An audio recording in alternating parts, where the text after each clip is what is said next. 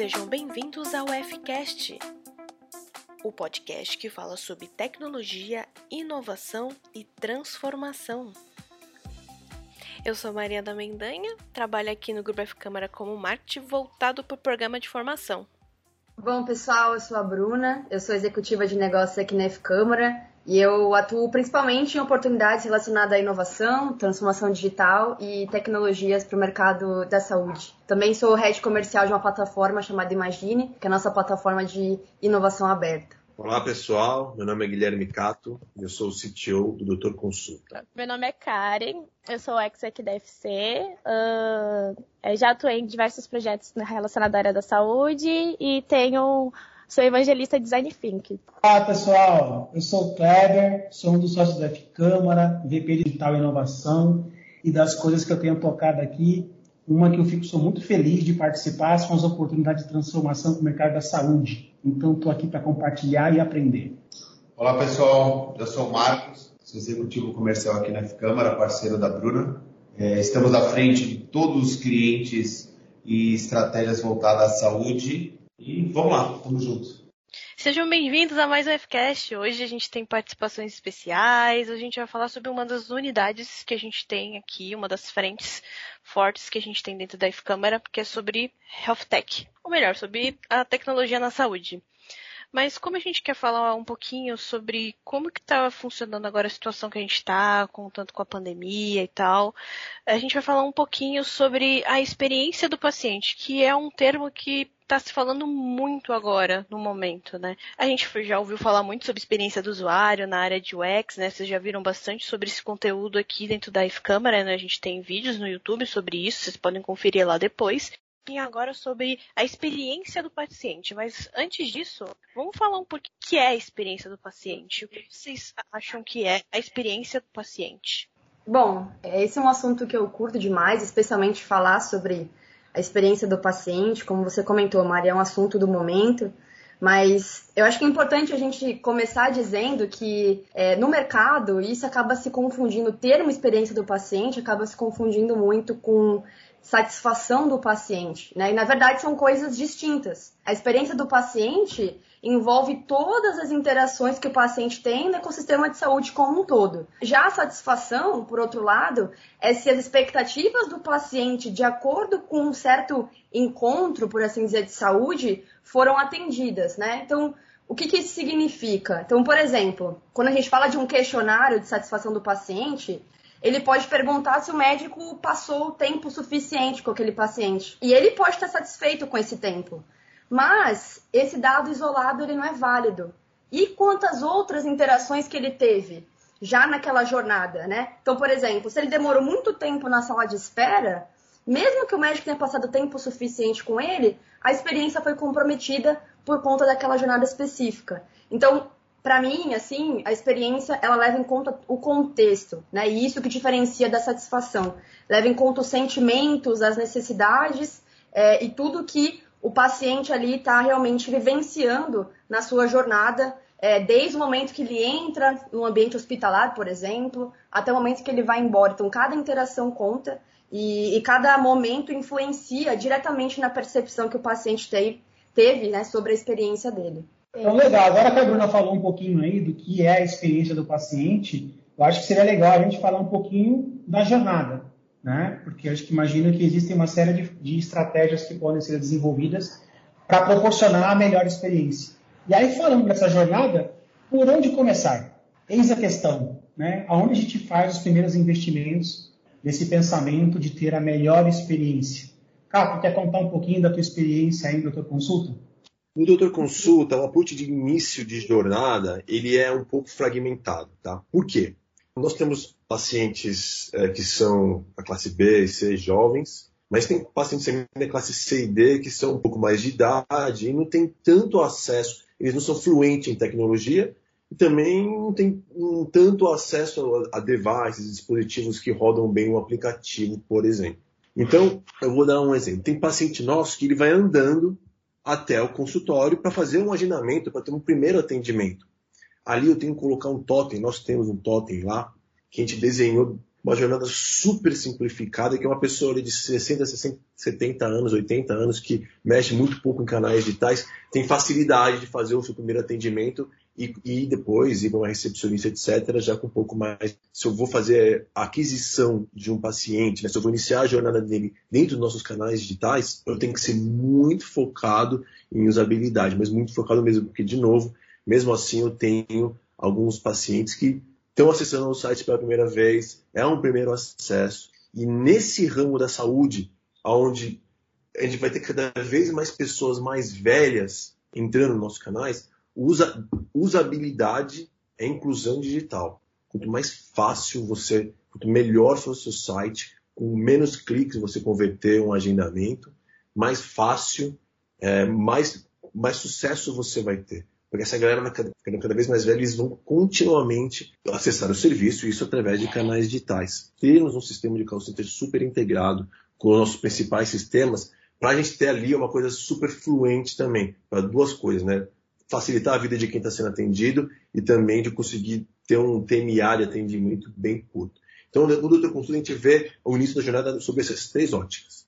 Tá? Isso complementando tá, o que a Bruna disse, falando um pouco de experiência do paciente, eu gostei muito do que ela falou, é, quando não é só a satisfação dele ou só quando ele vai fazer um agendamento, sim a interação que nós fazemos com o paciente durante todo o seu, com toda a sua jornada, né, com todo o seu período que ele está interagindo com a empresa.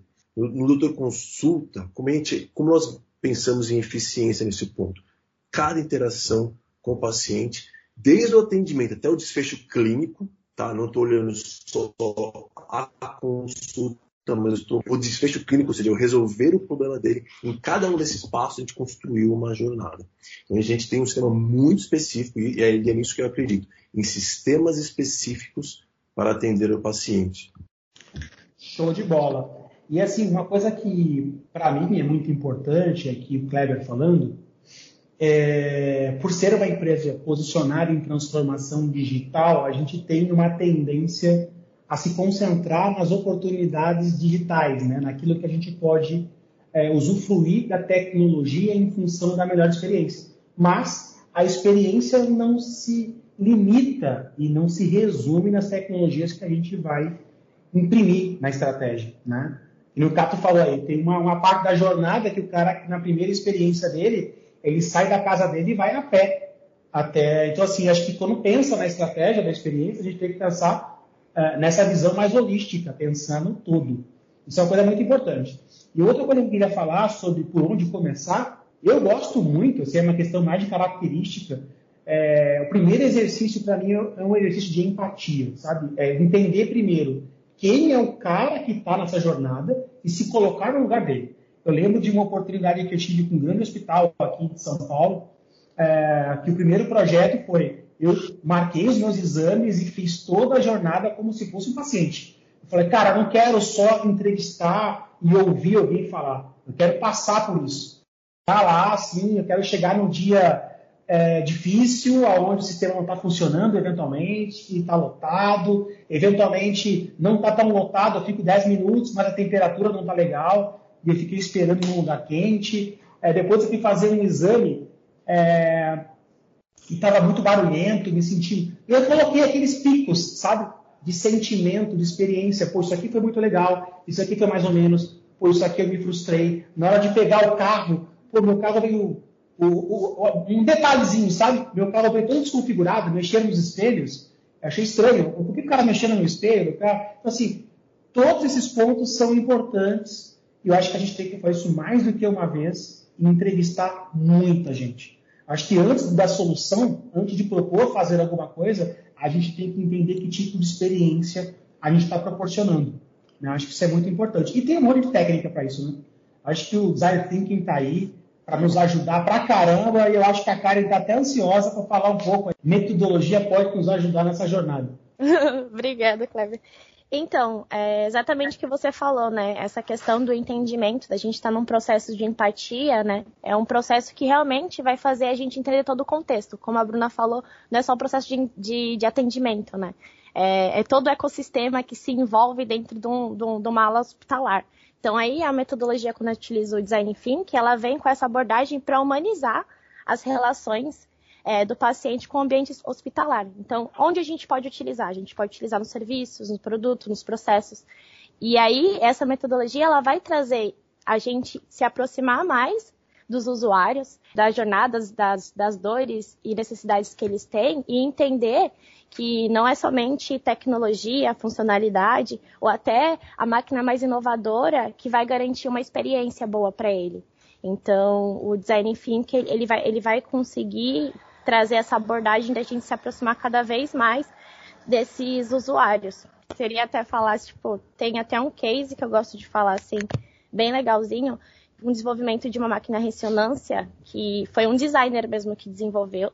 E ele fez a máquina super foda, ela tinha a melhor tecnologia, ela era super funcional e inovadora, então a experiência do usuário ia estar tá ok, né? E aí, ele, quando foi testar a máquina, ele percebeu, assim, num, num dia que ele foi no hospital, que tinha uma criança que estava chorando, que não queria entrar na máquina, que não queria entrar na máquina. E não entendi o porquê, né? A máquina estava perfeita, ela, ela, ela tinha tudo para dar certo. Só que o, a experiência de entrar na máquina, o barulho que tinha na máquina assustava a criança e fazia com que ela, que ela não quisesse ir. E isso gerava o quê? Uma experiência ruim e ainda tinha que sedar a criança para poder fazer o exame eles utilizaram o design thinking como uma abordagem para poder repensar nessa problemática que tinha, porque não tinha recursos para poder mudar a máquina, para poder tirar o som que existia, e criaram um, outra experiência de história pensando numa aventura, que o barulho fosse realmente como fosse um processo de, de imersão, ó, oh, você está entrando na, numa nave, e aí trouxe outro contexto para aquela experiência, e a partir disso, é, 90% dos sedativos que eram dados nas crianças foram reduzidos, diminuiu o tempo de, desse processo de exame, tornou tudo aquilo que era uma experiência ruim uma experiência magnífica. Então, é, quando a Bruna fala disso de experiência, é muito além do que ser algo funcional ou, ou tecnicamente inovador, né? Então, vai muito além, é humanizar mesmo os processos. Um outro case interessante é o do Hermes Pardini também, né? Acho que bastante conhecido onde eles também transformaram a experiência das crianças na vacinação. Então, eles usaram ali um ambiente de realidade virtual, não sei se vocês já viram o vídeo, mas fantástico. Primeiro mostra qual que é a experiência da criança na vacinação. É a criança chorando, é correndo pro colo da mãe, é querendo sair dali. E aí eles transformaram essa experiência por verificar que esse era um medo, né? E falar, legal, o que uma criança gosta? Vamos trabalhar a empatia, vamos entender as necessidades e os sentimentos da criança. A criança gosta de desenho, de super-herói, né? De estar tá ali num ambiente diferente, de fantasia. Então eles, no momento que a criança entra ali no, no, no consultório ali para poder fazer a, a, vacinação, né? Na sala de atendimento, ele, ela coloca já um, um óculos de realidade virtual e tem todo um desenho. Bem-vindo, fulano, usando o nome da criança. Olha, agora você vai entrar e você vai se tornar um super-herói e tal. E aí tem toda a experiência dele sentindo, olha, agora vai ter uma picadinha aqui, mas é só um pouquinho. E a criança tá ali, assim, né, vidrada no desenho, nem percebeu, quando já viu, acabou. E foi uma experiência incrível para ela. E isso, claro, passa para os pais também. As mães têm mais confiança de levar naquele local porque sabe que a criança vai estar tranquila e vai ter uma, uma experiência diferente, né? Então, acho que tudo isso que a gente está falando é, é, justamente a palavra é humanização, né? A gente olhar para os seres humanos e entender as necessidades e conseguir atingir em todos os pontos, né? Como o Cato comentou, isso envolve cada momento da jornada, desde seja uma pessoa de idade, seja uma pessoa como uma criança, né? Todo mundo tem que ter uma atenção especial e a experiência é muito importante. Fantástico. Então agora eu queria ir para um outro tema, mas ainda dentro desse, né, que como que a gente pode empregar as tecnologias. A gente sabe que experiência transcende a tecnologia, mas puxando um pouquinho a sardinha para o nosso lado, especialistas em tecnologia, em digital, como é que a gente usa a tecnologia em função da experiência, né? Vamos falar um pouquinho aí de oportunidades onde a tecnologia pode entregar a melhor experiência. A gente, nos últimos três anos, a gente tem visto o quanto isso se tornou parte de qualquer solução, de qualquer projeto, de qualquer necessidade. Eu lembro mais ou menos há três anos atrás, o paciente nunca esteve no centro. A solução ela era desenhada e projetada e testada direto no paciente, lá na frente, e isso a gente sabe o quanto traz de perda, de retrabalho. Hoje não. Hoje a gente está falando de solução que olha para o paciente muito tempo antes. A gente está fazendo um, uma solução voltada para a medicina diagnóstica e é exatamente todo o processo de cocriação, sentar com as áreas usuárias, definir persona, tudo isso para a gente poder entender, ter essa empatia com eles e depois ainda validar, validar protótipo, ver se a gente está fazendo adequado, se, se, se tratou a dor que nem achou, que era relacionado a, a tempo, cliques, é, se está fácil de se usar, se está do modo que ele precisa.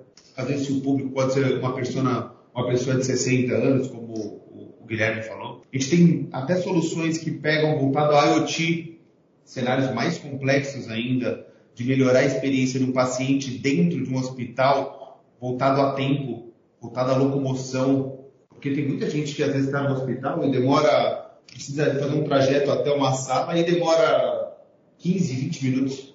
Não é interessante isso para o hospital, não é interessante isso para o paciente. A gente está falando de soluções baseadas em IoT, que trabalham exatamente essa navegação dele, indicando, orientando.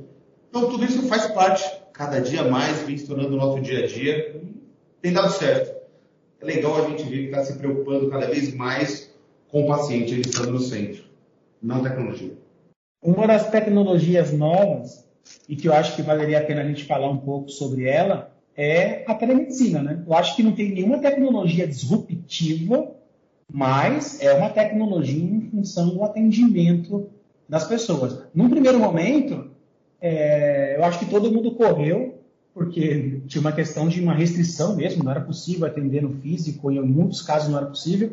E aí, rapidamente, aí isso foi regulado e começou a ficar disponível. E como foi feita a troca de caixa, talvez a gente não conseguiu se preocupar ali com a melhor experiência. Eu acho que agora tem uma segunda onda, não é uma segunda onda de Covid, não. É uma segunda onda agora de como a telemedicina faz isso com melhor experiência. Vocês estão percebendo isso? Um investimento de que agora Agora que está funcionando, como é que faz funcionar melhor, mais agradável, com melhor experiência?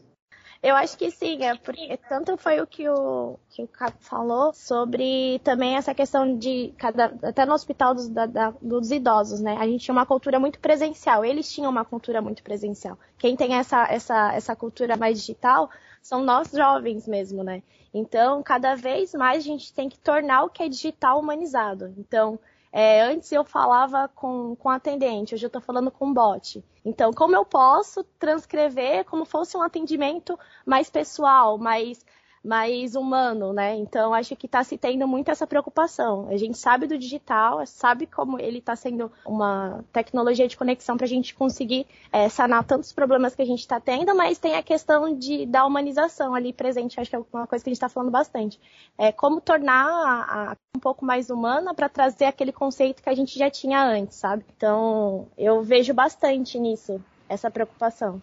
É, eu acho que quando tem uma jornada digital, por exemplo, de telemedicina, é, a diferença é que, por exemplo, até conversando aqui com uma, uma conhecida aqui de família, ela falou, Bruna, eu normalmente antes me preparava psicologicamente, né, para ir para um consultório. Então a pessoa pensa no que, que ela vai falar para o médico, anota às vezes as perguntas que vai fazer, tem uma preparação ali inconsciente, né, para poder ir para o atendimento.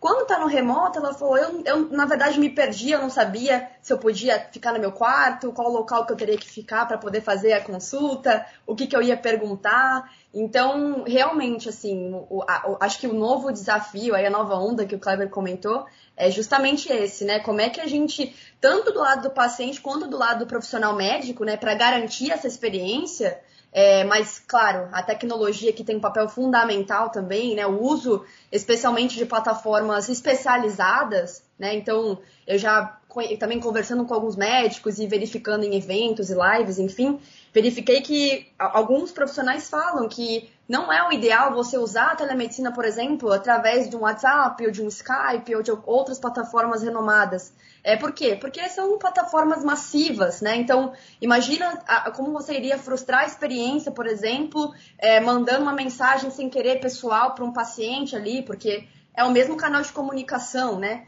Então, acho que o, o ponto aqui é como é que a gente melhora essa experiência e como é que a gente também é, foca em usar é, telemedicinas e plataformas de telemedicina especializadas, né, personalizadas, próprias, para realmente ter um trabalho ali profissional, uma imagem muito boa construída com o paciente e, claro, também tem o, a contrapartida dos profissionais para garantir que a interação, deixar a pessoa à vontade, deixar o paciente à vontade, para que ele se sinta como se fosse, e como é, né, uma, uma consulta normal. É, eu acho que telemedicina, ela, essa segunda onda vai ser o momento que as empresas vão estão se encontrando. Tá? A telemedicina só ela, ela não se, ela não se sustenta. Puramente telemedicina como é, modelo de negócio. Eu acho que a telemedicina ela vai vir para compor um ecossistema de saúde. Falando ainda um pouco mais, fazendo um contraponto no que a Bruna falou, as plataformas massivas elas não vão ser os canais de telemedicina ah, uma senhora de 70 anos não vai saber fazer, baixar um aplicativo, configurar, talvez fazer um cadastro, não vai ser tão fácil para ela, mas ela certamente sabe mexer no WhatsApp. Putz, isso ela faz muito bem. Então, uma, quando a telemedicina começou, esses canais de plataforma massiva, eles foram importantes para fazer alguns testes em telemedicina. Tá? O próprio, próprio doutor Consulta utilizou isso e a gente se valeu disso, do fato do, do de não, eu não ter a curva de aprendizado do WhatsApp. Todo mundo já sabia mexer no WhatsApp. Então, isso foi importante num primeiro momento. Falando um pouco mais agora de outras tecnologias voltadas é, para a experiência do paciente, se puder destacar duas, doutor Consulta, quando a gente tenta entender o que, que o nosso paciente quer, uma das dores do paciente que vem para o doutor, Consulta é que ele não quer esperar uma consulta de, de de convênio médico, que geralmente leva, leva 20 dias, duas semanas para marcar. Quando um cliente vem, um cliente vem com o doutor consulta e ele já tem convênio médico, é porque ele quer consulta no mesmo dia. E como é que a gente consegue fazer ter uma grande oferta, bem assertiva, de, de, de consultas para o mesmo dia, especialidades para o mesmo dia. A gente tem um algoritmo de inteligência artificial que analisa as demandas passadas e sugerem para os médicos, olha, a propensão desses caras ser aceita, e se você vai ser melhor remunerado, é alta nesse dia, nesse horário, nessa especialidade. Então a gente vem usando também inteligência artificial para ser assertivo na criação de escala. E a gente também não pode esquecer do ponto de vista do médico. Gente tem que dar uma boa experiência para o médico também, não é só para o paciente. Uma coisa legal que a gente fez no nosso prontuário eletrônico, a gente criou um negócio chamado Guidelines Médicos que eles guiam o médico durante o atendimento. Então o paciente senta lá e fala, eu estou com dor no peito. O cara escreve lá. Aí, aí inicia uma árvore de visão. Pô, a dor é uma dor crônica, ele está tossindo, faz quanto tempo? E vai guiando o médico é, na condução do atendimento e ele é mais assertivo, porque a gente consegue medir o quanto aquele guideline médico está legal, o médico se sente atendido, o dado é estruturado, eu consigo trabalhar isso depois com Big Data, com AI, e o médico tem um atendimento, ele faz mais rápido aquele atendimento, que é bom para ele, que ele pode fazer outros atendimentos e vai ser melhor remunerado, e vai ser bom também para o paciente, que ele quer, ele não quer ficar lá enrolando com o médico. Fantástico. E às vezes uma tecnologia, mesmo não sendo disruptiva, ela pode proporcionar um resultado gigante, né? Eu, eu fico imaginando, cara, o aprendizado, né? Que às vezes um cara sozinho, ele tem os protocolos na cabeça, na experiência dele, mas na medida que tem um guideline como esse aí, acho que as novas perguntas vão surgindo da experiência e elas ficam disponíveis para todos. Né? Então é aproveitar melhor o conhecimento e aprendizado na jornada das pessoas. Mas é. tem coisa disruptiva também, Kleber. Sim, é, sim. É, ele já faz inclusive sugestões. Então, putz, se o paciente apresentou esses, esses, esses sintomas, ele já, olha só, ele já propõe um medicamento, o médico aceitando, eu já emito a certificado digital que é aceito. O certificado digital ficou bem famoso agora na pandemia por causa da telemedicina. Só que a gente já fazia isso em escala. Então, putz, o cara ia guiando lá, putz, cara, você tem que tomar esse remédio nessa, já gerava a receita, já ia para o aplicativo do cara, ele já ia para a farmácia, era assinado digitalmente, isso era válido. Cara, isso agilizou, agiliza muito toda a experiência do paciente, né? Tudo, puto, a, a, sensação que ele tem e como ele se sente acolhido durante a jornada dele. Com certeza. E o céu é o limite, né? Toda a inteligência artificial que vai ser colocada em cima dessa, dessa informação aí, muito legal, assim, muito legal participar disso e aprender com vocês. Aqui na empresa, assim, eu acho que é uma coisa que a gente tem se concentrado bastante também é um conceito de inovação aberta, né? Porque, assim, já que a gente está numa jornada aqui de transformação digital e de inovação para a saúde, tem um pensamento que a gente está aqui sendo até repetitivo às vezes, mas estamos levantando essa bandeira em muitos lugares, que é a inovação não precisa necessariamente ficar na alta liderança. Eu acho que as pessoas que estão lá na ponta do processo, uh, no atendimento ao cliente, a enfermeira, o médico, eles são impactados todos os dias com problemas e também com oportunidades de fazer uma evolução, né, incremental ou disruptiva, tem uma oportunidade de fazer uma inovação. A gente desenvolveu aqui uma plataforma de inovação aberta chamada Imagine, que é uma solução de gestão de ideias, onde a pessoa que percebe uma oportunidade, ela coloca num feed e é disponível para uma oportunidade de divergir e convergir, emprestando conceitos ali, né, Karen? Conceitos que a gente não inventou, mas que são muito válidos, do design, do tubo diamante, tá? É, pensando que as, as, as ideias mais promissoras, elas naturalmente vão engajar mais, elas vão suportar as críticas. Porque ela fica ali aberta mesmo para ser criticada, incrementada tal. E é incrível ver isso acontecer no mercado da saúde, sabe? Coisas que eventualmente ficavam restritas àquele pequeno grupo são expostas e essa essa jornada da cocriação, sabe, de fazer junto pessoas com diferentes pontos de vista, de diferentes competências também, essa diver, né, se divergir assim de com competências diferentes tem sido muito rico, né, nessa oportunidade de fazer inovação. Fala aí, Bruna, as oportunidades que a gente está usufruindo e, e, aproveitando agora com a nossa plataforma de inovação aberta, imagino.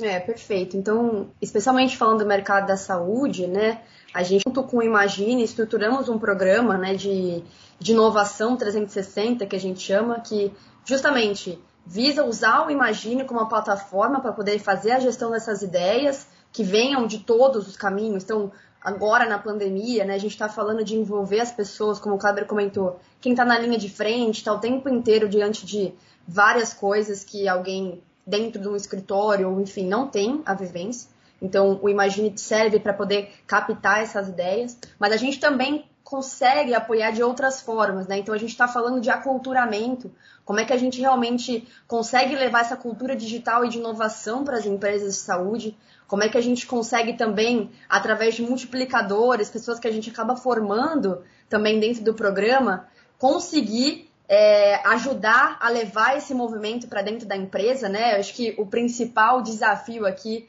a gente fala muito nisso, né, Kleber? O desafio dos desafios é o engajamento. Então, esse programa ajuda também nesse engajamento dos colaboradores para conseguir ter um fluxo contínuo de ideias na plataforma. Então, esse também é um ponto. Fora que também tem toda uma composição onde a gente consegue apoiar com composição de labs de inovação para realmente ter uma estrutura dentro da empresa para garantir a experimentação, a prototipação, né? Tudo, tudo que a gente conseguir pegar de ideia para que realmente para virar um produto, um novo modelo de negócio, uma nova unidade de negócio na empresa, a gente tem uma estrutura, um time é, multidisciplinar, interdisciplinar, aliás, para conseguir é, tocar essas frentes, né? E trabalhar em modelos de POC, enfim. Claro, o lab de inovação, né, não, não leva o conceito de, ah, somente o lab vai inovar. Muito pelo contrário, né? A gente quer que o lab procure propagar essa cultura, então é mais uma estratégia desse aculturamento. E a gente também consegue, o tempo inteiro, né, a gente tem um, um, um mantra aqui, um mindset nosso que é não tem inovação sem resultado, né? Então, o tempo inteiro medir esses resultados das ideias que vão sendo inseridas e acompanhar. Tá dando retorno? Vamos pivotar? Vamos perseverar? como é que a gente faz essa gestão. Então, acho que essas são as oportunidades que, que rodeiam e permeiam aí a, a plataforma do Imagine dentro desse programa é, de inovação, né? Também falando aqui, aproveitando o gancho, a gente também tem uma frente especializada em, em patient experience mesmo, né? Então, estamos falando sobre a experiência do paciente. Então, é, é justamente o Marcos comentou um pouco sobre isso, né? Colocar um time para poder fazer algumas observações, umas etapas de ideação, super baseado em design thinking, né? Então, criar soluções olhando para a jornada do paciente e verificando onde estão as dores, onde estão os gaps, né? E aí novamente, olhando para todas as interações que o paciente tem e como é que a gente traz uma solução para isso e como é que a gente pensa enxuto, né? Como é que a gente traz uma solução para que realmente impacte a vida do paciente e não só do paciente, mas também os, as outras, os outros players envolvidos. Então essa também é uma frente que a gente tem dado importância, né? Experiência, experiência, experiência o tempo inteiro. Muito legal. Eu acho que é, esse é o recado que a gente queria dar, né? É esse tipo de experiência que a gente queria compartilhar. O formato é um formato curtinho. A gente está fazendo alguns podcasts como esse para que todo mundo consiga acompanhar. É, agora a gente fica aberto aqui para as considerações finais. Eu só tenho a agradecer por conseguir contribuir um pouquinho sobre o conhecimento que eu tenho, compartilhar, receber também conhecimento que vocês têm, tanto de mercado e todo esse ecossistema que tem na, na saúde. Mas espero ter Você contribuído. Contribuiu muito, você trouxe aí toda a tua visão da tecnologia, da metodologia, do design, e tem, assim, design de serviço e a metodologia design thinking tem contribuído demais para as iniciativas inovadoras que a gente tem construído por aqui. Fala aí, Bruna, um pouquinho também nas considerações finais. Bom, também agradeço a participação aqui no, no próximo episódio do FCCast. É, eu queria aproveitar aqui o um momento para convidar vocês a conhecer a nossa página da Vertical de Saúde. Né? A gente vai deixar acho que o link aqui na descrição, então vocês conseguem ter um pouco mais de detalhes sobre o que, que a gente tem feito para esse mercado.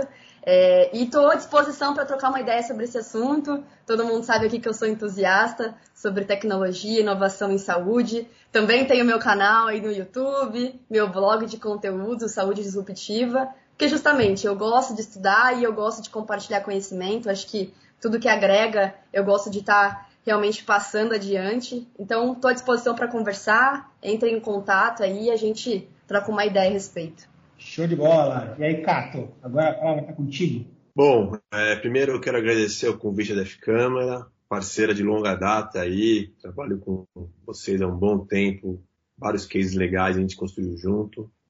É, então quero agradecer a participação. É, convido quem nunca usou o serviço do Doutor Consulta a testar, tá? um serviço super legal a área da saúde está passando por um momento muito peculiar, é muito legal poder fazer parte disso. Tá? É, então, é muito legal você ver uma transformação tão grande em um, é, num lugar tão conservador quanto a saúde que lida com vidas. Então, acho que esse momento é, é, é, especial, a gente tem que agradecer todos os dias por fazer parte disso, fazer parte dessa transformação. E assim, é só começando, assim, só está começando. A J-Curve está ali começando a apontar para cima agora. Então, vai vir muita coisa aí. As empresas, todas elas estão super de olho em tecnologia, entendendo que esse é o caminho e o melhor está por vir ainda. Fantástico. Agora você, Marcos. Quero agradecer. Tudo que a gente está falando é muito palpável, é muito real. A gente tem vivido isso daí todo dia e tô com o Cato. Acho que isso está só no começo. E vem crescendo muito rápido. Né? No último ano pegou muita força apesar da pandemia, teve ainda muita atração, muita força. Então, acho que 2021 agora vai ser só isso. Fantástico. Legal, então agradeço a participação de todos. Obrigado, Capo, por participar. É, não é porque a gente é parceiro, não, para puxar a sardinha, mas realmente o trabalho que está sendo feito, doutor Consulta lá, é inspirador, é muito legal. Os projetos estão acontecendo assim, é, nos deixa muito orgulhoso de participar. É, eu queria, com mensagem final, dizer que, é, e a gente tem, eu, eu insisto nessa mensagem que o time interno sabe, as metodologias, as tecnologias, que são as coisas que a gente estuda muito, elas estão subordinadas ao humano. Tudo que a gente faz aqui é pensando em como é que a gente proporciona a melhor experiência no final do dia, é isso que conta. É, e todos os serviços que a gente tem aqui na Câmara, no final, é como é que a gente proporciona a melhor experiência para as pessoas. Beleza? A Mari ficou fora aí da gravação, teve um problema técnico. Se ela tivesse aqui, ela diria um beijo e um queijo. Obrigado a todo mundo. O Fcast está sendo gravado remotamente. Por isso você ouviu algumas falhinhas no áudio. Curta, compartilhe e comente algum outro tema que gostaria de ouvir aqui no Fcast. Esse podcast é uma realização Grupo F Câmara. Muito obrigada por ouvir esse Fcast.